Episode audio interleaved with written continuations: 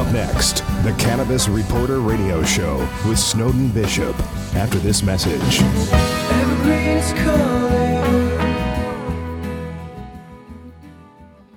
Now that doctors and patients have discovered the many benefits of hemp-derived C B D, Alpine Miracles Nano Emulsion C B D formula is one of the most bioavailable on the market today. It's one hundred percent T H C-free, so you can order it online anywhere in the U S. Order yours today at alpine miracle dot com. Scientists are just beginning to understand its essential role in maintaining optimal health. Get yours today. Use the code REPORTER and receive ten percent off. Don't wait. Get it now at alpine miracle dot com.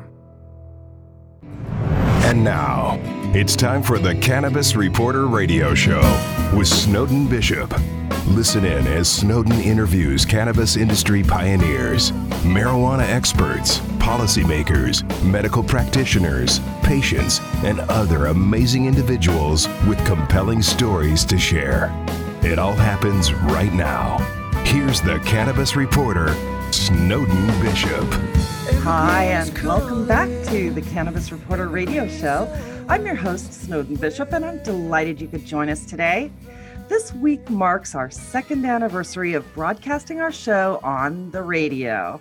It's remarkable to consider how far we've come since we finally were able to convince a single local talk radio station in Phoenix to air a show about cannabis at all. Today, we are thrilled to be airing on roughly four hundred stations across the nation and grateful to have this public forum to raise awareness about one of the most important plant substances on Earth. In the last couple of years, we've begun to see mainstream media normalizing the conversation about cannabis, and public acceptance has reached an all-time high. We've finally seen Congress warm up to industrial hemp in the last few days, but the D O J still refuses to reschedule marijuana. So that means we have a lot more work to do before we see any comprehensive marijuana policy change at the federal level.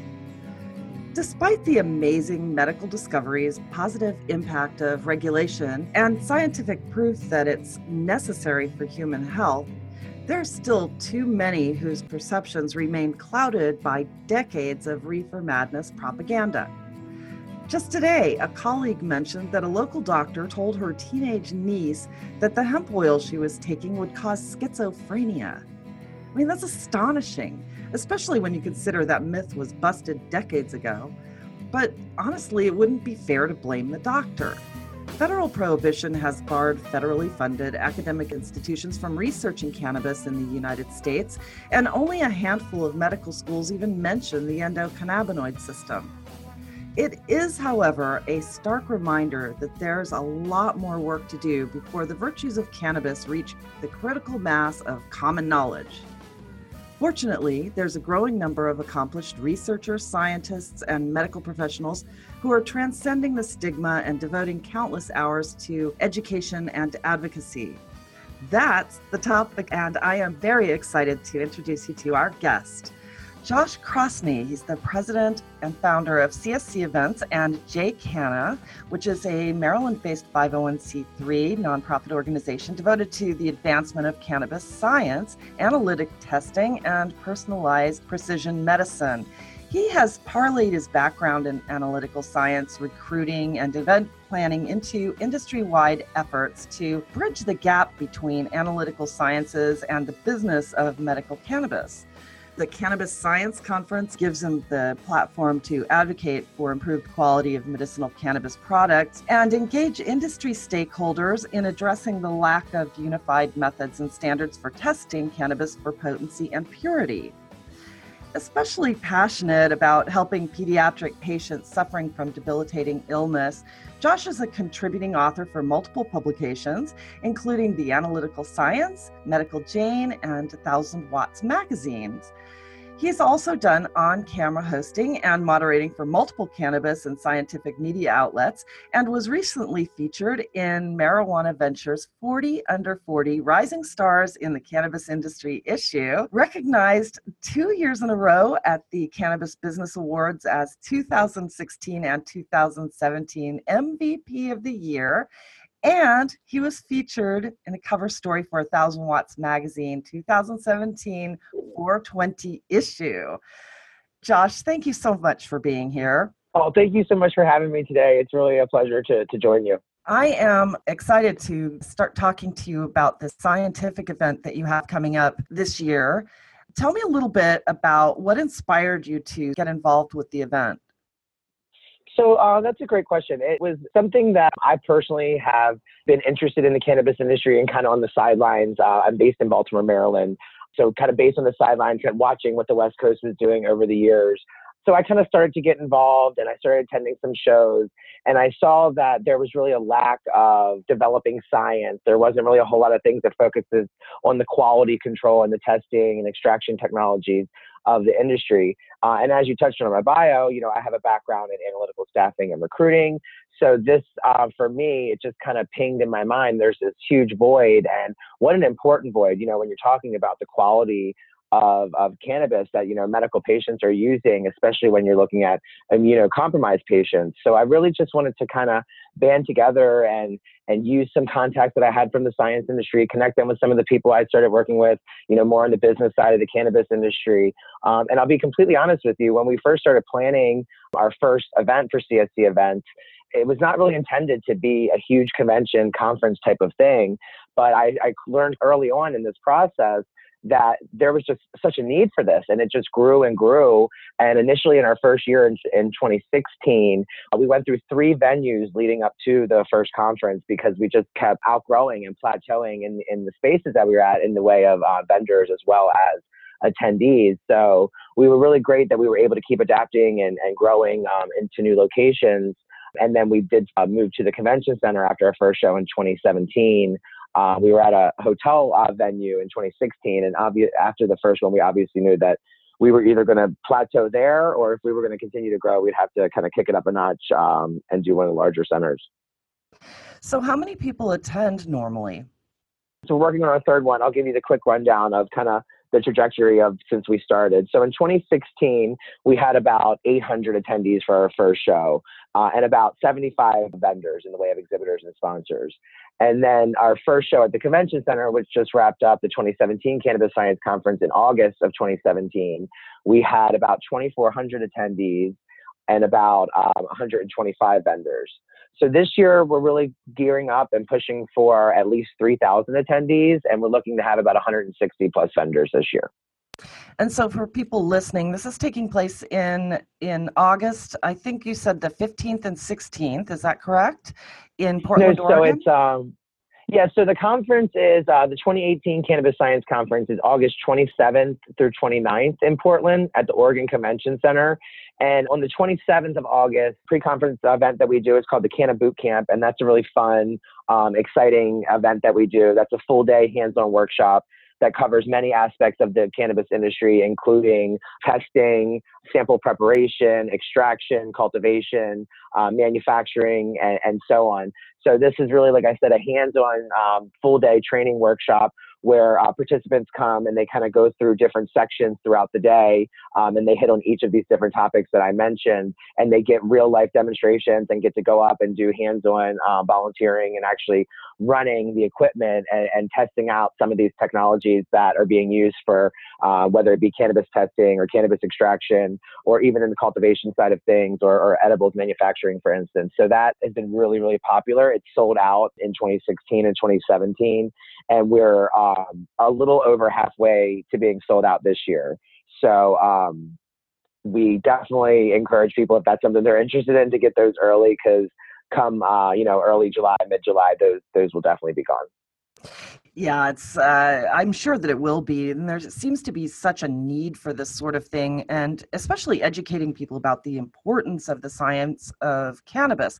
So, I mean, so many people have different perceptions about what cannabis is, what it does to your body. You know, some people are more interested in the fun that they feel they can have with it, as opposed to the medical benefits and stuff like that. But I think that there really is, throughout the medical community, the scientific community, and the educational community as well, there's there's such a gap between what information is really readily available and what needs to be learned about the cannabis plant. And I mean, in your experience, you've probably met a lot of people in that space who are out there advocating for more education and more medical training. And what are some of the most specific aspects that you feel need to be covered as you as you move into this next conference? Yeah, absolutely. So that um, that's like exactly like what I was saying before about, you know, filling these voids and bridging these gaps. And that's exactly why we kind of wanted to come in and and do what we're doing with this. And, you know, I really feel like some of the biggest gaps that need to be bridged are obviously physician education. There's a lack of that right now. Doctors are not being classically trained about cannabis and the endocannabinoid system and their medical training. Doctors, like for instance, Doctor Uma Dhanabalan, who's a, a dear friend and one of our speakers year after year. Um, she's a Harvard, you know, trained doctor. She never learned about the endocannabinoid system, never learned about cannabis as medicine, never learned about the fact that this was used in medicine. It was in the U S pharmacopoeia, you know, before the reefer madness and the stigmatization. So for people like her who are now in, involved in this industry, it's it's infuriating that they go through all this years of education, you know. Obviously, it's not, you know, exactly cheap to go and become a doctor, and especially twice over. So really, I think that we need to see more of these universities really training and educating doctors more on this. Um, you know, the hard thing with the university factor is obviously cannabis is a federally illegal drug. So when you're looking at hospitals and universities and things like that, there is that huge risk of them losing their federal funding. And, you know, obviously, you know, some of these institutions get quite a bit of their, you know, annual intake from from federal funding. So I think that's a big portion. I think obviously, you know, patient education, um, enough can't be said for that. I think that it's very important, whether it be cannabis or, you know, other drugs in, you know, in Western medicine, when you're talking about pharmaceuticals, I think it's very important for a patient to have a relationship with their own healthcare and to know why what they're using is working for them and how to have a conversation with their doctor or their cannabis specialist about what's going on in their life. I think, um, obviously, chemists, analytical um, chemist education is really important. That's one thing that we see a lot of, and we, we get a lot of that at our boot camp is um, we'll see, um, you know, expert analytical chemists that are, you know, genius in their trades, but, um, and they obviously know the equipment that we're using to do cannabis testing and extraction, but they don't necessarily know the applications that it's being used with. And one of the things um, that can make it difficult for, like, for instance, a chemist that's getting involved with cannabis for the first time is, you know, cannabis can be so many different consistencies. You know, it can be, you know, uh, lotions, it can be tinctures, it can be, you know, obviously flour, it can be concentrates. So this, you know, variance in the matrices makes it sometimes difficult to know exactly what you're going to do. So obviously, you know, you can't test all these different things exactly the same way. So it's coming up with the standard procedure for each of these different consistencies. So, I mean, for me, those are three of the, the biggest um, areas that really need the bridge of the gap of education. And, and one thing I think that gets left out a lot is not just the medical um, aspects of cannabis and the potential, you know, benefits and, and health, you know, health things. I think it's also really important for everyone to be educated on the history of cannabis, both going all the way back in time to first use and discovery to U S history when, you know, this was a medicine until the late nineteen thirties. I think it's very important for people to do the research on the people that were involved in the, in the propaganda of, you know, the reefer madness is what we all call it. I think that enough can't be said about that because I can't tell you how many times that I speak with people, even people that, you know, would you would consider part of the industry, and they don't know that whole backstory on how we kind of lost this as a medicine in the U S. Yeah, and another thing that I think is missing from the nomenclature throughout this country especially is the environmental impact that cannabis can have on um, industry. So absolutely. Yeah, it's it really is uh, one of the most abundantly available resources. If only we would grow it here, we could replace fossil absolutely. Fuels for everything. You, you mentioned so much there, and uh, Doctor Uma, I adore her, and she is one of the biggest medical champions in terms of getting the word out, and especially in light of the opiate epidemic, and when you're dealing with athletes and people who have debilitating pain issues being victimized by the pharmaceuticals that they're taking and becoming addicts. And she really advocates for cannabis as an exit drug to help people wean off of some of those super dangerous drugs that they're being prescribed by their doctors.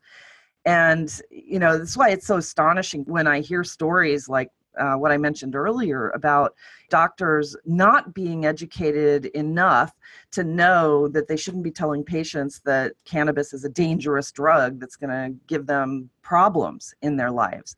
And it's so important to keep the conversations going with all of these doctors. And I think also you're right, the gap in the standardization and educating the chemists, that's also a pretty big deal. We actually just learned about a company called Verax, which is launching an entire program. And at some point, I'd love to introduce them to you.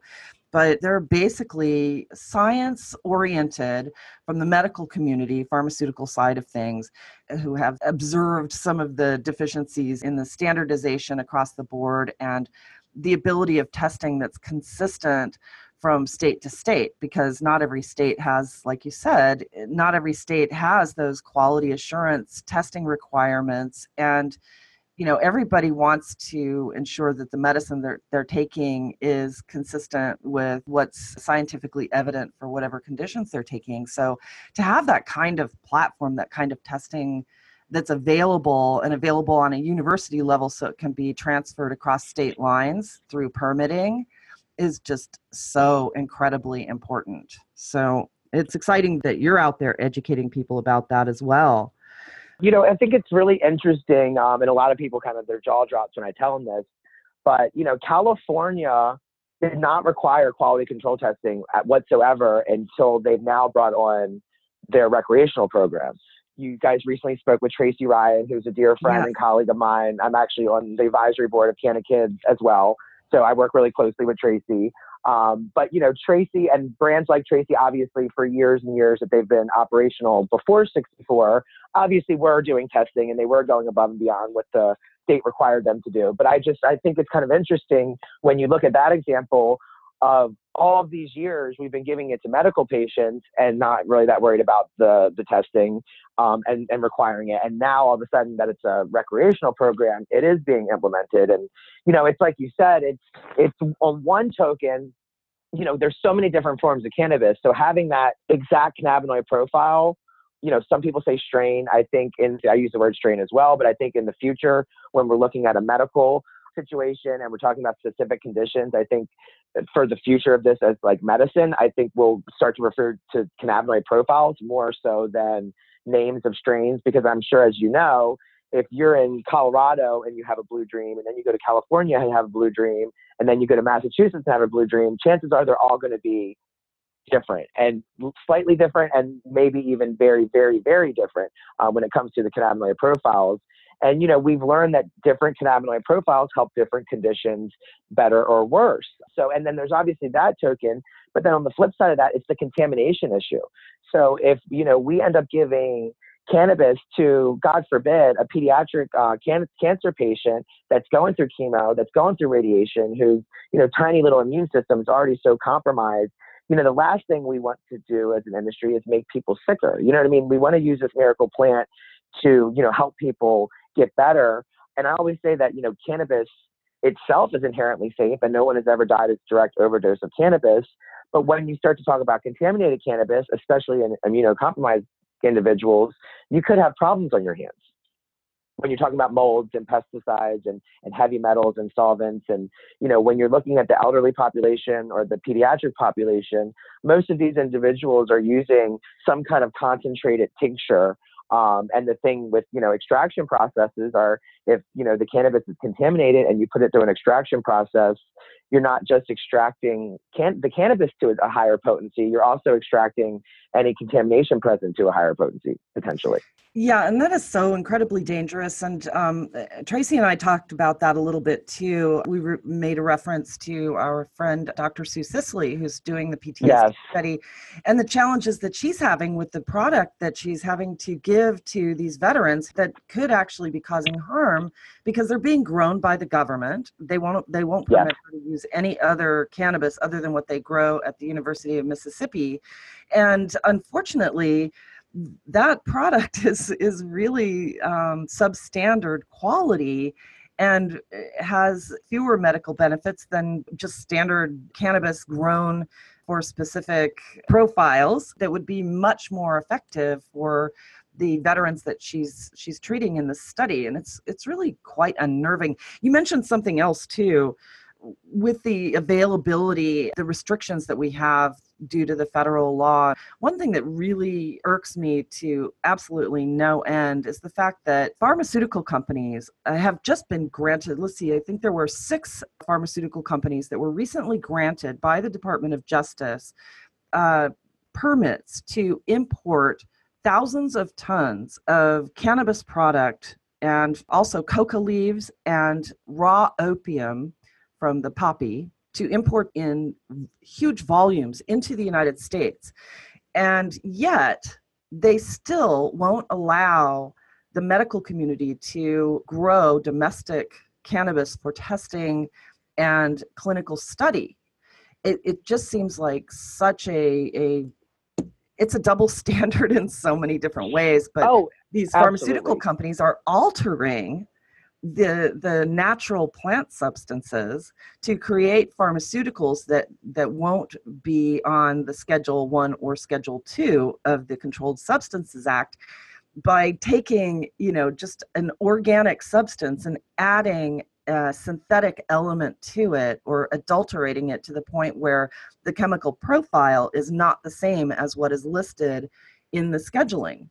So this is something that I think um, needs to be broadcast to get people aware of this, so that as these laws are being passed, people understand the importance of legalization, not just to make people sitting on couches eating popcorn, but to actually open up the access to the science community to do clinical studies that are meaningful and that can use high quality tested product to arrive at some of these conclusions that they already have anecdotal evidence for.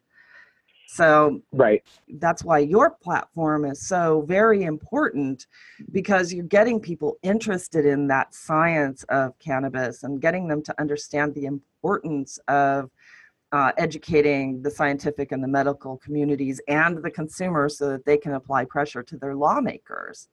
Yeah, for sure. And, you know, the thing is, I kind of sometimes remind people that it really shouldn't be so surprising that the National National Institute of Drug Abuse is not really trying their best to, you know, open up like what they're doing w- with cannabis, because obviously, you know, that's not their primary role to provide, um, you know, cannabis for medical research. But at the end of the day, they are. Um, the problem with, with that whole conversation is that I kind of always jokingly use this reference how, you know, the cannabis has just changed so much over the years, and people, you know, will say, oh, this isn't your, your parents' weed or your parents' cannabis. I kind of jokingly like say to that, well, what is being grown right now with the archaic standards is your parents' cannabis from the government. So I really would love to see them open that up, the, the licenses to actually grow for research up to some more entities. But really, it's it's it's more to do with the standards that they're having to grow the cannabis with, or the, what they're using is, you know, is just not great. And Sue's a great dear friend of mine as well. And, and I remember the first time she was showing me the photos. Um, you know, the, the, our government makes such a big fuss about all this, and, you know, it's it's federally illegal. But, you know, when she de- received her first package from the government, it was sent in, I believe, a FedEx or a U P S truck. And the guy that brought the shipment to her didn't even know what he was delivering. And, you know, they're all, you know, out there with cameras and, and video people and stuff. And the guy's like, what am I delivering? You know, and she's like, oh, it's a bunch of cannabis from the government. Um, That's I thought hilarious. It was interesting. It just came on like a FedEx or a, or a U P S. I can't remember. It was one of the two. Um, but I, I just thought that was really interesting. But um, but yeah, Sue is great. She's actually um, spoke for us last year as a keynote, and she's coming back again this year. Uh, we also just announced today that we're going to have Doctor Ethan Russo give a keynote. Tracy's going to give a keynote. She's got a great story. Doctor Bonnie Goldstein um, from Canna Centers in California, she's going to give a keynote. Obviously, Uma is going to be back. Um, Uma gives a great talk, and then uh, we have a panel that follow is going to follow her talk that um, she, me and her developed last year at our show called The Doc and the Jocks. So she kind of um, is the moderator and the doctor, and then we have a panel of um, ex-N F L and different um, sports leagues players. So uh, last fantastic. year we had, yeah, last year we had her, and it was Jim McMahon and Marvin Washington.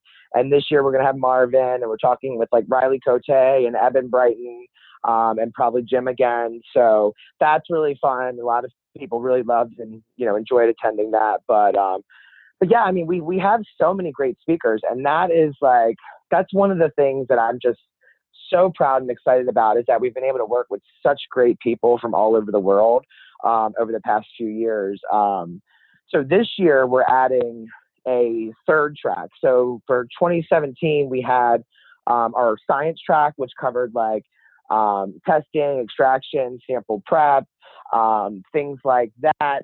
And then um, medical, which obviously covered things like, you know, drug development, international medical updates, you know, like what's going on with cannabis all around the world, um, you know, palliative patients, pediatric patients, um, case studies, clinical trials, things like that. And then we're really excited this year. We're launching a third track called the Cultivation Science track. And I have three great friends that are um, working with us to curate the content for that track.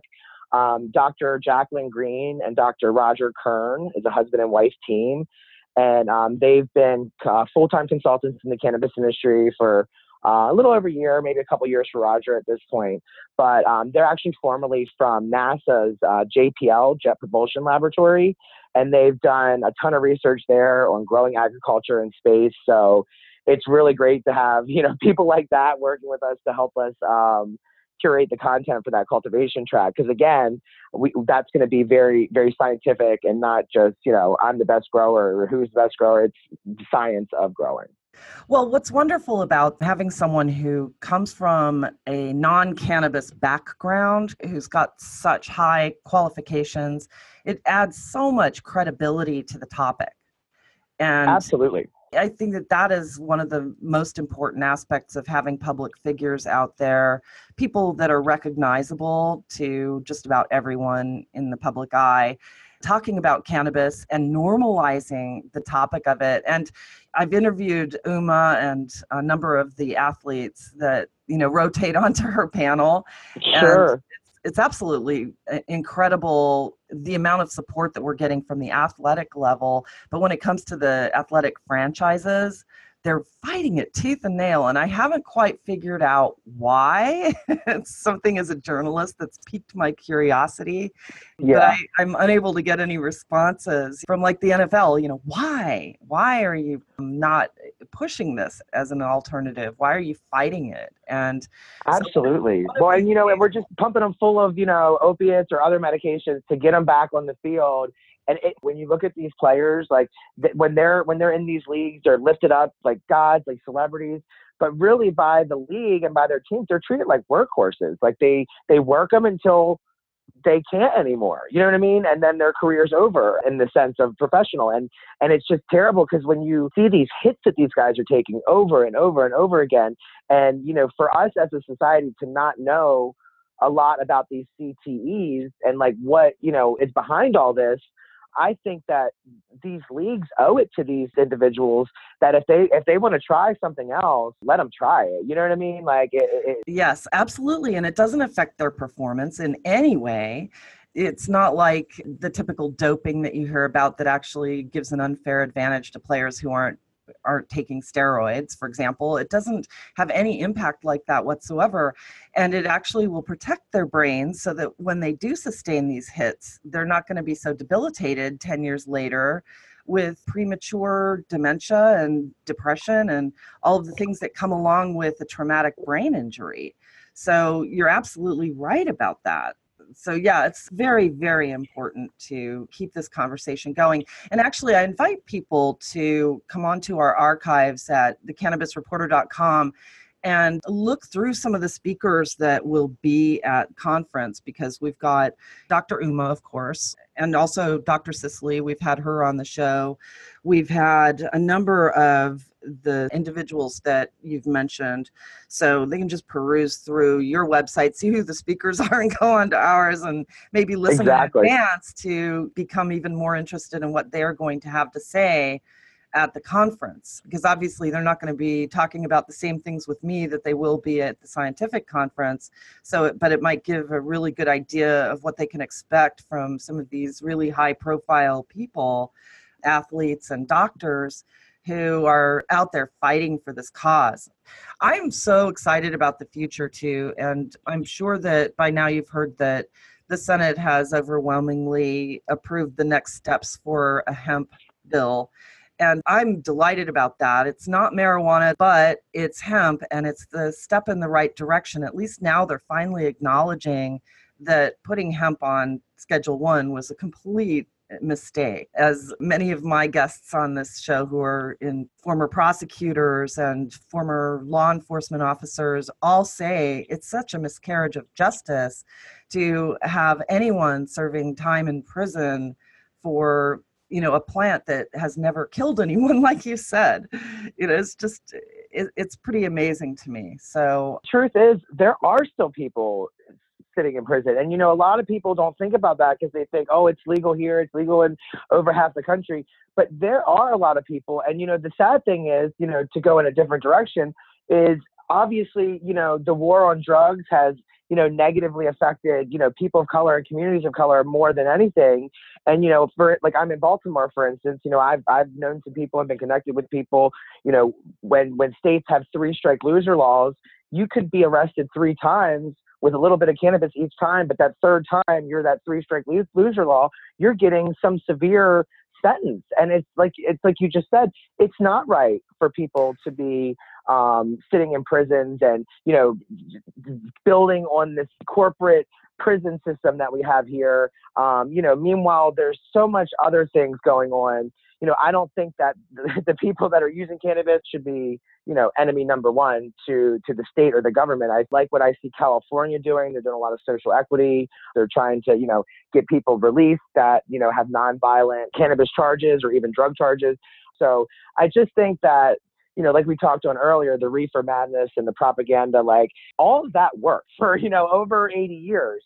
So now we're really trying to change perceptions. And, you know, the the thing that I find unfortunate is the baby boomer generation and, and older still have these ideas in their mind because that's what they were raised with. That's exactly right. And unfortunately, that is the generation that could actually use cannabis the most, because what they're finding with some of these age-related diseases is that they are actually either caused or exacerbated by a deficiency of the endocannabinoid system. Yes. So, and, and a lot of people don't understand this, but it's, it's a tough nut to crack. I mean, when you've perceived a certain truth because of propaganda that's been drilled into your head for sixty years of your life, to all of a sudden try to undo that knowledge that, that you believe is truth is a very difficult thing, you know, and I, I think that that goes to a lot of the problems that we have in our society with this division that's happening right now, because you have extreme views on all sides trying to fight with untruths that have been expressed over and over and over again. And they say, you know, if you, if you tell a lie often enough, it becomes someone's truth. Because they Absolutely. Hear it, it's marketing one oh one, you know, advertising one oh one. You say it over and over and over again, and, be, you know, eventually somebody believes it. Well, you know, that's what happened with Reefer Madness. And, you know, but that's why we have to make so much noise, because, sure. you know, we have to start contradicting those falsehoods out in the public so that people really get a clear understanding that they've been fed a bill of goods, and that once they begin to understand the truth, it could benefit their own lives in tremendous ways. You know, and, and California, good on them for actually trying to address some of the social justice issues. I heard today that a sentence was commuted by the president, a woman who was, she's already served twenty-one years for a first-time offense. And when I hear things like that, it just breaks my heart that twenty-one years of her life are just down the toilet. But oh, sure. You know, thank God someone's addressing it. And I know that before President Obama left office, he commuted, I think there were like five hundred or six hundred nonviolent drug offenses that, you know, just to make sure that these people weren't rotting in jail for their life, because they were often third time offenders. And that three strikes, mm-hmm. you're, you're out, lifetime sentence that's going to put yes. money in the pockets of the private prisons and really have no benefit on society. And if anything, it's deleterious effects on the society, because you've already disrupted families of all of these two point two so million people who've been in jail for marijuana offenses. So you multiply that by how many people are in the family impacted, and they're losing their breadwinners. When they get out of jail, they can't get a job, they can't vote. You know, they're basically marginalized from society. So yeah, I mean, this is such an insidious problem, and I'm glad that you're raising that issue too. And I hope that people really start to Uh, understand the importance of calling their representatives and saying, hey, listen, you know, help us make some noise. And voting. You and know, voting. voting. You know, vote your conscience. The thing that I love about cannabis, um, and this is just even crazier with, you know, its federal status, is, you know, there was a recent Quinnipiac poll that showed that ninety-six percent of Democrats supported legal medical cannabis. And I think it was ninety-two or ninety-three percent of Republicans. And I think that really shows that whether you sit on the left, the side, the middle, or you don't sit at all, this is a bipartisan issue. And it's got bipartisan support across the board. And I think that there's a lot to this that we don't even know. I mean, you look at the fact that our government says that there is no health benefits to cannabis being a Schedule One drug, yet they have a patent on it for neuroprotectant and antioxidant. Yeah, and they grant licenses to pharmaceutical companies to possess and distribute these scheduled substances. Oh, absolutely. I don't know if you saw this or not, but there was a company called Insys who had a, a drug called Subsys, and this was a aerosol fentanyl spray that was supposed to only be prescribed to high barrier cancer pain patients that could not swallow. So this drug company was sending the drug reps, going to the visits. There was even situations where I think there was drug reps in the a doctor's visit with the patient and the doctor pushing this drug on them. And they got busted, and they were going through all these things. And then in the middle of an investigation against them for all this, the government gave them Uh, uh, uh, the right to develop uh, synthetic cannabinoids. Yeah, and in fact, of the six companies that I mentioned that were granted license to import thousands of pounds of scheduled substances, Insys was one of them. Yeah. When, when you consider that the drugs that they have developed have killed thousands of people just this year, and and the ways that they went about their marketing, and you know, traveling international can open your eyes up to the way the rest of the world is, and you live in this little bubble here in the U S, but it's interesting, and a lot of people don't realize in other countries, pharmaceutical companies are not permitted to advertise their products or their pills to the general public. And there are strict guidelines on how they even advertise their products to doctors and healthcare professionals. So, you know, as you know, every other commercial on T V is, oh, do you feel this way? Do you feel that way? Take this drug. You know, and everything's a one-size-fits-all pill for everyone. And, you know, we, we're all different. You know, just because two people are the same age, the same sex, and they have the same condition, they're very different. Their D N A is different. They're going to respond to drugs differently. So, you know, one of the things that I have a lot of faith in cannabis is precision medicine.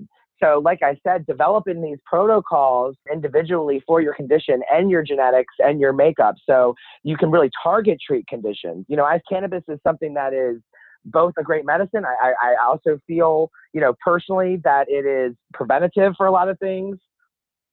I was really excited to see that Pennsylvania added addiction to their, yeah, to their program and, just recently. Addiction and yes. P T S D. Yes. So, and then, you know, and it, with every one of these wins, you see another fallback. Like I know just in Colorado, I, there was an issue where I think they didn't move forward with something for autism there. So it's like you said, like contacting your representative, because it really does make a difference. If we all kind of get together and, and, and band together to do these things, um, it, it, you know, we make our voices louder. And that's why I think like attending things like the N C A A, they do lobby days. I think getting involved with those kind of things is really, really important.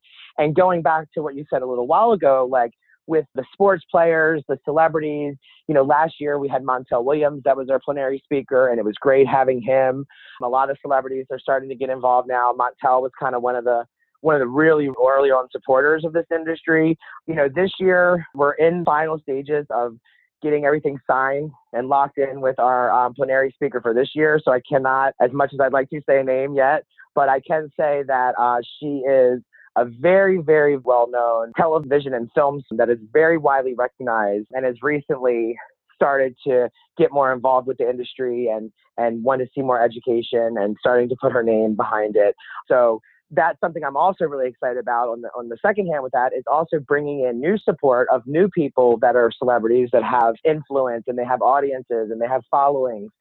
I just think we're all our own voice and we're all one voice. But when we put our voices together, we're united and we're louder and we're stronger. And, you know, it's like that saying, stronger together. I think that we as a community need to remember that. And, you know, sometimes you feel a little discouraged with the industry because you see, see things that go like, business, business, business. And you think the sometimes community gets kind of sideswiped and doesn't get as much attention as it should. I also really hope that we maintain, you know, these medical programs all across the, the country. Cause, you know, I've seen some, you know, alarming things in certain states where, you know, they have a medical program and then they bring on their adult use program. And then eventually the medical program really dwindles or kind of gets incorporated into the recreational program or kind of really just dissolves.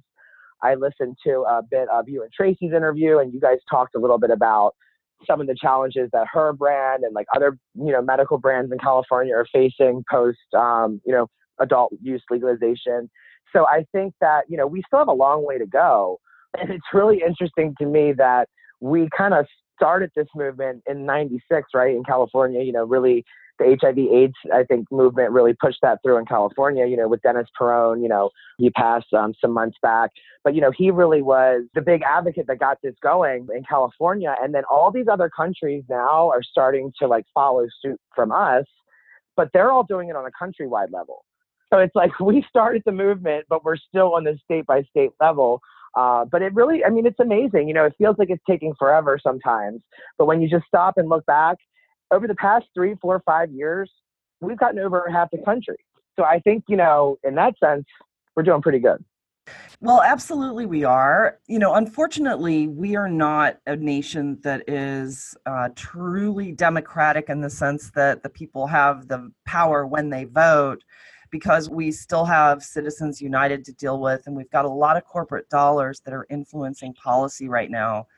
And that really is one of the most unfortunate hindrances, I think, because the pharmaceutical companies do have a free license to create whatever they want. And just because they've created something else that was successful in the past, and they do a couple of clinical trials on on medicine that they will promote as one size fits all, like you said, that's not good enough. And the drugs that we're given that are synthetic are not assimilated in our bodies without doing damage to certain other aspects of our bodies.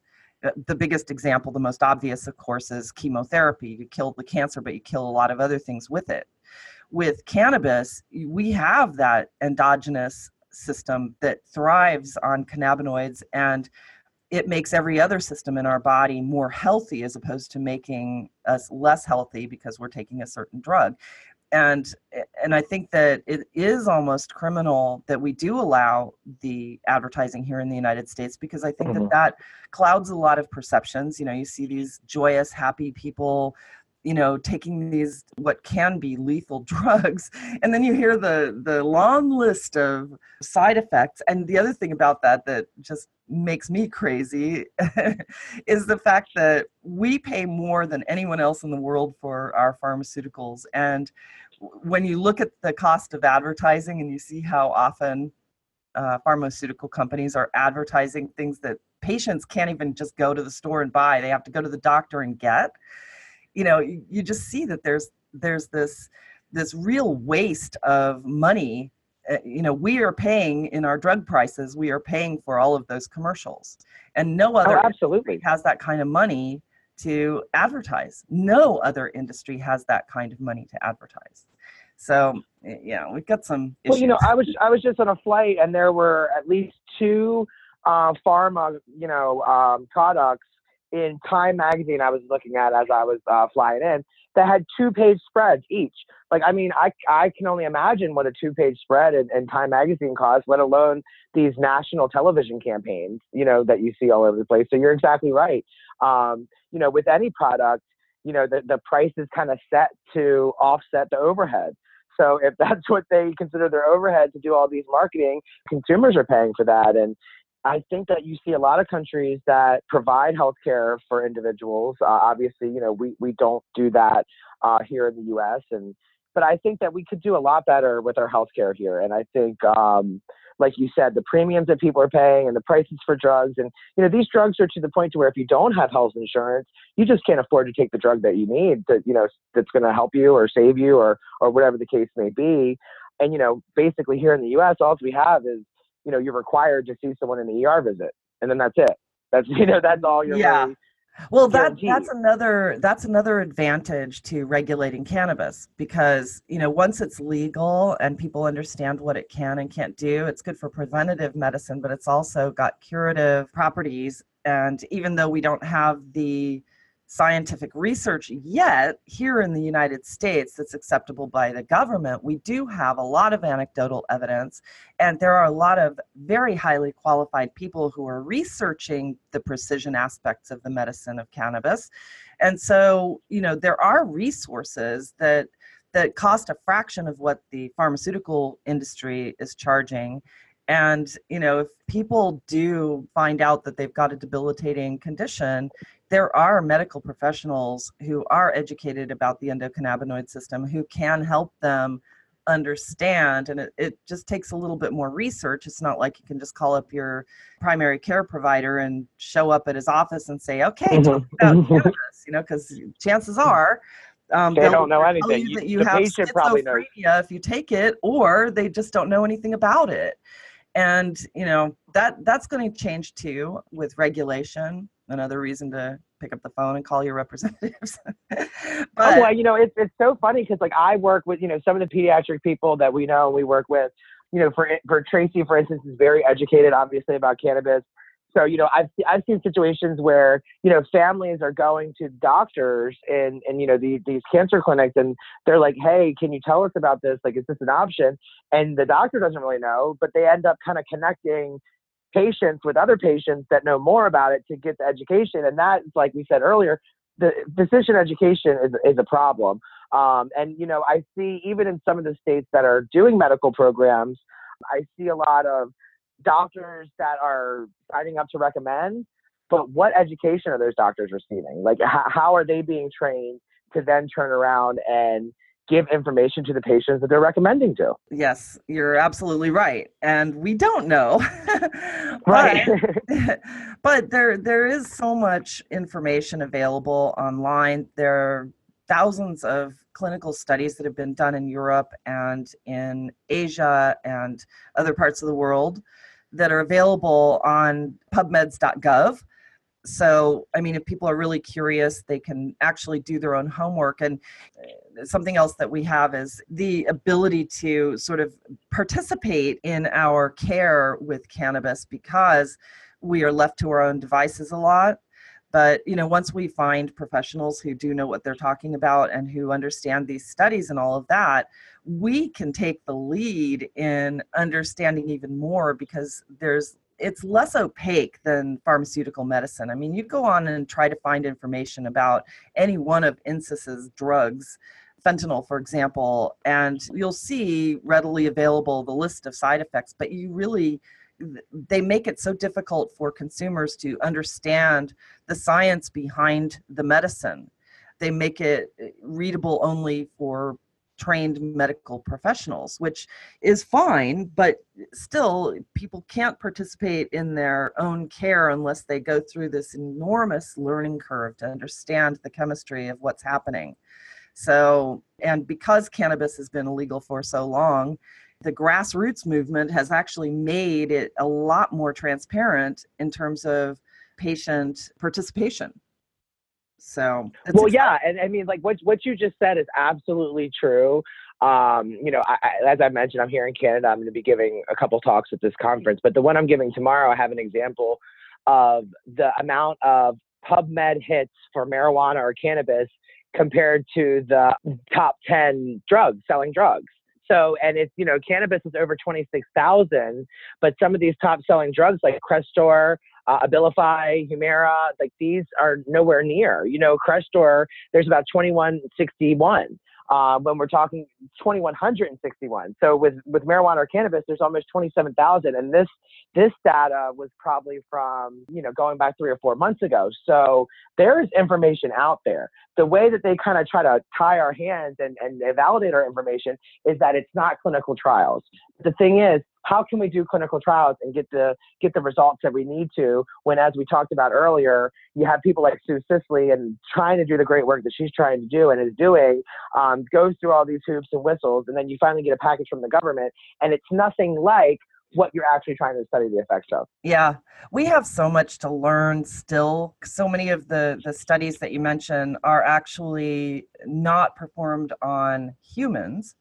But just having the indications through the either animal testing that, or just the chemistry in the lab that is showing promise, it's really giving clinicians who will be conducting studies once it's legal for them to do so, it's going to be giving them tools that that pharmaceutical researchers don't have at their disposal. Sure. So, you know, there's there are a lot of advantages to advancing the science of cannabis. Well, you know, you see doctors like Doctor Uma. I have a, a dear friend out of Maryland. Um, she works with the Forward Girl in Maryland, Doctor Deb Kimlis. You're seeing that these doctors, these nurses, these medical professionals that are involved with the industry are just getting fed up, and they're just starting to do these awesome case studies with their patients. You know what I mean? So I think that, you know, enough can't be said about that as well. So, yeah, that might not be a clinical trial. But, you know, these doctors are taking the time and saying, like, look, we need to start monitoring this and tracking these patients and, you know, seeing what's working for them and tracking their success and tracking their, you know, th- their their issues with it. Because, you know, at the end of the day, you know, I also don't prescribe to the belief that, you know, cannabis is all cupcakes and rainbows. You know, I think that there are some drugs that can interact with cannabis pharmaceutical wise. I think obviously we talked about the contamination issue. I think getting the right cannabinoid profile for you and your experience is, is, is, a, it is a journey. For instance, some cannabis can exacerbate certain conditions. So if you have P T S D or anxiety, certain strains or, or profiles of cannabis can actually kind of pep up your anxiety and P T S D and things like that. So I think um, getting this research done and trying to pinpoint like exactly what it is and why it is that either really helps with things or might, you know, not be the right strain. You have to find a different one. So I think we're finding out more and more of these answers every day. And just looking back at like the three and a half years that I've been in the industry, we've come, you know, so far. And, you know, obviously we have so far to go, but I just look back, and when I first came in, I'm like, oh, you know, lab testing, this and that. People are like, I don't want to talk about that. Like, just more money. It's just more things for us to pay for. But now I think people are really starting to get it and understand that quality control is ensuring that your patients or your customers are getting quality, clean medicine that you can stand by as a brand and know that you're doing the right thing. And, you know, on the flip side of that, I think it's also a marketing, you know, standpoint. If you're, you know, doing the testing, you're doing as much testing as possible. If there's issues, you're pulling it. You know, obviously we saw in California last year, there was a huge mycobutanol um, spike in a lot of brands, and there was a, a whole issue with, you know, regulating that. But I'm very happy to see where it's going. And, you know, for me, bringing new and exciting individuals into this industry is really what my passion is. That's exactly what my definition of bridging the gap is really is, you know, bringing the genius science-based people or the genius medical people into the cannabis space. So, and a lot of these people are people that have been, you know, afraid or not really interested in getting involved. They didn't really understand it. But obviously, you know, as we go along, this is just getting more and more credibility. And as an industry, we need to take the support from everybody that gives it. You know, obviously, recently we saw John Boehner came out and has changed his mind about cannabis and has been saying, you know, that he believes in it and he's working with a company. And, you know, there was some backlash on that. And I'm like, you know, just because you might not agree with someone politically or personally doesn't mean that we don't need their support as an industry. They're on our side now. So really at the end of the day, we want people, more people on our side than not on our side. And that's how I look at that. Yeah, it's only going to get better. And I, I agree. When John Boehner came out, I was thrilled that he's supporting it because he represents the groups that really was opposed to it for so long. And mm-hmm. whether it was just a lack of knowledge or political reasons or whatever, at this point is irrelevant. The fact that he's actually advocating now, I think, is really helping the political credibility in Congress. You know, people will listen if one of their former peers actually speaks out on behalf of this science. It's almost more powerful for our side when we have people that have been so adamantly about uh, against it and so kind of on the complete opposite side of the spectrum that yeah. then come around. Because I think those, you know, obviously when the more liberal politicians, I can't remember the, the lady's name, but it was a Democratic senator, and there, it was like a headline, like she changed her mind about cannabis. And I'm like, you know, shocking. You know what I mean? Like, yeah. um, it's like when you get these hardcore Republicans, sometimes that's, it's it's great to see the support come from all sides of the spectrum. You know what I mean? And I think we we really have seen that over the past handful of years. Presidential candidates like Gary Johnson and Jill Stein, who have been, you know, super open to really pushing this and, and getting the message out there. Once the genie has been let out of the bottle, you can't really put it back in. Mm-hmm. And we have a situation now where people who are still fighting it, fighting the reform of the law around cannabis, are going to find themselves erring on the wrong side of history, because people are going to remember that they prevented their child from taking a medicine that could help them with epilepsy. And people will remember those who made it easier for a sick person to get access to a medicine that could save their life. You know, or their football hero who was suffering with C T E can find comfort with cannabis, because those voices are being heard, and the politicians who are fighting this still will find themselves losing their jobs. And Democrat, Republican, Libertarian, Independent, Green, whatever. If they're not embracing truth about the science of cannabis, they will ultimately be erring on the wrong side of history. So I one hundred percent uh, agree with that for sure. Yeah. Well, thank you for what you are doing to educate people. I think it's just incredibly important. And and I, I wish you all success with this upcoming event, and we'll continue to put more and more information about it as you release information about your speakers. I'm very eager to hear who your secret speaker is. Yes, so, I'll keep you posted on that. Oh, and with that, it is time to bring yet another show to a close. Once again, I would like to personally thank my guest, Josh Crossney, for sharing his insights and knowledge with us today. If you'd like to learn more about J Canna or the Cannabis Science Conference or other work he's doing, please visit us online at the cannabis reporter dot com. Click podcast to find today's episode. I'll post his bio along with information and a link to his website. We have so many others to thank. First, I'd like to express our gratitude for our radio sponsors, Alpine Miracle, HealthTerra, and Compassionate Certification Centers. We certainly couldn't be doing this without you. I'd also like to thank Doctor Brian Donner for our Medical Marijuana Minute, Eric Goodall for our theme song, Evergreen, and our producers and publishing team at The Cannabis Reporter for making us shine. I'd also like to give a shout out to our program directors at X R Q K Radio Network, Society Bites Radio, and of course, our friends over at Cannabis Radio for helping us to distribute our show. And last but not least, thanks to all of you for listening around the nation. I'm your host, Snowden Bishop, inviting you to join me again next week, same time, same place, for another episode of the Cannabis Reporter Radio Show. Until we meet again, be safe, stay informed, share what you've learned, all your representatives, and make it a great day. Evergreen is calling.